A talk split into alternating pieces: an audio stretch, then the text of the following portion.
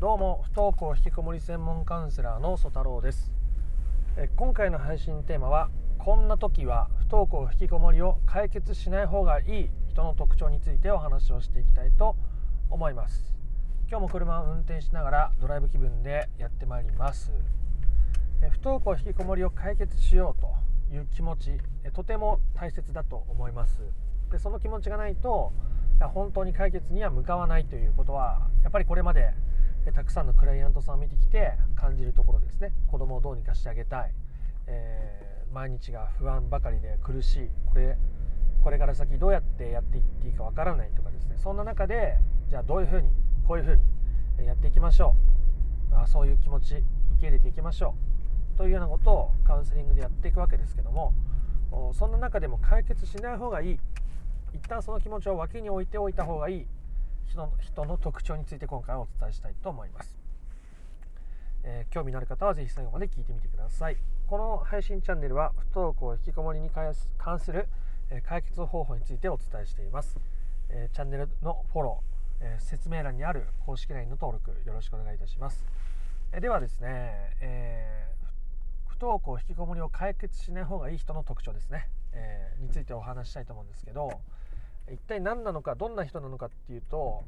なんか解決しようと頑張りすぎちゃう人ですね。解決しようと思って頑張りすぎちゃう人は一旦それ解決しようとすることを忘れた方がいいです。あるクライアントさんから先日いただいたメールでその僕からお伝えしていること。例えば自分の気持ちを受け入れることとか自分の人生とお子さんの人生は別々なものだっていうことをこう理解していくこと。っていうのをしていく時にその方は、あ、る時苦しかったと。今日はいろいろあってそういうことに取り組む時間が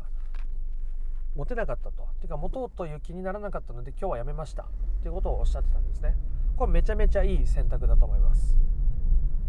何かを受け入れようとしたりとか自分の心の中で何かを深めようとした時に無理すると余計に深まらないんですよね人の心って。なので自分がうんと余裕がある状態でとかそういう時にやんないとうまくいかないですし無理してやると逆に遠回りになっちゃったりするわけですよ。だから僕からお伝えすることとかこの音声とかでいろいろお伝えしていることを実践しようと思った時にあ今日どうしてもやる気にならないなっていう時はもう全然休んじゃっていいです。無理にやると余計に解決が遠のきます。解決しなくてもいいという日とか時間を持つことが結果的に解決への近道になっているわけですね。つまり、えーと、今までは子どもの状態に執着していて学校に行かせよう行ってほしい進学してほしい友達と楽しく遊んできてほしい家以外の社会に触れてほしいみたいな執着からあいろんなことを受け入れて子供は子供で自分の人生を選択しているってことを受け入れたりあ自分は自分の人生を選択していくっていうことを実践していったりするわけですけども、まあ、そういうことを頑張ろうとしていると今度そっちに執着しちゃうわけですよ。子供のことを手放せないとか自分の気持ちを優先できないとかそういう方向で、ま執着が起きちゃって、うんと余計に苦しくなっちゃうのでそういう時はほかっておくことが大事ですね。子供の状態に執着してしまう自分のことも受け入れてかといって前向きに実践できないことも受け入れる。つまり何もしないということですね。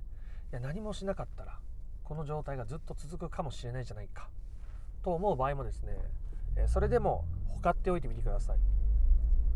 あなたが何かをしなきゃいけない。もっとやらなきゃいけないと思って自分を追い込めば追い込むほどおそらく家の中の雰囲気は悪くなっていくはずです。そして子供というのはそうした親の態度や雰囲気をとても敏感に感じ取るものです。親が自分のことを学校に行かせようとしているということをとても敏感に感じ取ったりお母さんがとても家事や仕事で疲弊しているということを感じ取ったり周りの周りの顔色を伺いながら生活している生きているということを感じ取ったり子供というのはとても敏感なんですね。だからあなたがあいろんなことを頑張りすぎる、詰め込みすぎる解決しなきゃいけないと頑張りすぎることは取り組みすぎることは子供にとってもストレスを与えたり不安を与えることになりかねないんですね。本末転倒じゃないですか。子供の状態を手放したい。子供のことは手放したい。子供と自分は別だと。違う人生を歩んでいるんだってことを受け入れていきたい。深めていきたいという中において、取り組もうとすることに執着しすぎて、余計に苦しくなるということがありがちです。なのでそういう日があるのも仕方ないと思います。僕もこうやって毎日のように音声収録して今のところ配信してますけどやりたくないなって思ってやらない日もありますし逆にやろっかなと思って、えー、23本収録する時もありますし日によって違うんですよね。人のモチベーションって常に一定じゃないし気持ちの持っていき方持っていける感じも人によって時期によって違ったりすると思うんですよ。でそのペースを尊重してあげるってことが本当の本当の意味での本質的な解決に向かう方法なのでここのところはですね最初難しく感じると思うんです。どれぐらいのさじ加減がいいのかわからんという感じで。でそういう時は、まあ、コメントを残していただいたりとか公式 LINE の方から相談していただいたり、まあ、カウンセリングなんかで話せると一緒に相談しながらですねその方にとって無理なく実践できる範囲っていうのを一緒に話していくこともできると思うんですけど、まあ、そういうふうに無理しないことなんですよ。本当に。結局遠回りになっちゃいますからね。だからあなたがもし今解決しなきゃいけないと思っていろんなことに頑張って取り組もうとしている。その気持ちは本当にとても素晴らしいことだと思います。きっとあなたの人生にとってプラスになるし娘さん息子さんの人生にとってもプラスになるし旦那さんとの関係とか家庭の中において、職場での人間関係においてもとても大きな変化をもたらしてくれる、とても素敵な行為だと思います。ただあの薬と一緒で、えー、量が多すぎると毒にもなり得るわけです。時にですね薬もこう何ミリグラムまでがいいとかですね何ミリグラム以上は危険だとかあるじゃないですか。それと同じように何でもやりすぎは禁物ということです。もちろん少なすぎても効果がないということはありますけど、まあ、少なすぎてどうこうっていうよりは基本的には多すぎて頑張りすぎてる人に向けて今回は話しているのでそういうところをしっかり意識していきましょう。無理にやっても本当に遠回りになっちゃいますから。でちゃんと加減ができれば大丈夫ですから。ですね。お肉も急に火を入れようとするとお肉が硬くなったりしますよね。それと一緒です。じっくり火を入れた方が最終的には美味しいお肉に仕上がったりすることもあるわけですよね。焦る気持ちも分かります。でもそんな時は焦っちゃうよねと。焦る時もあるよねと。自分のことを受け入れながら取り組んでいくことが本当に本当に大事になっていきます。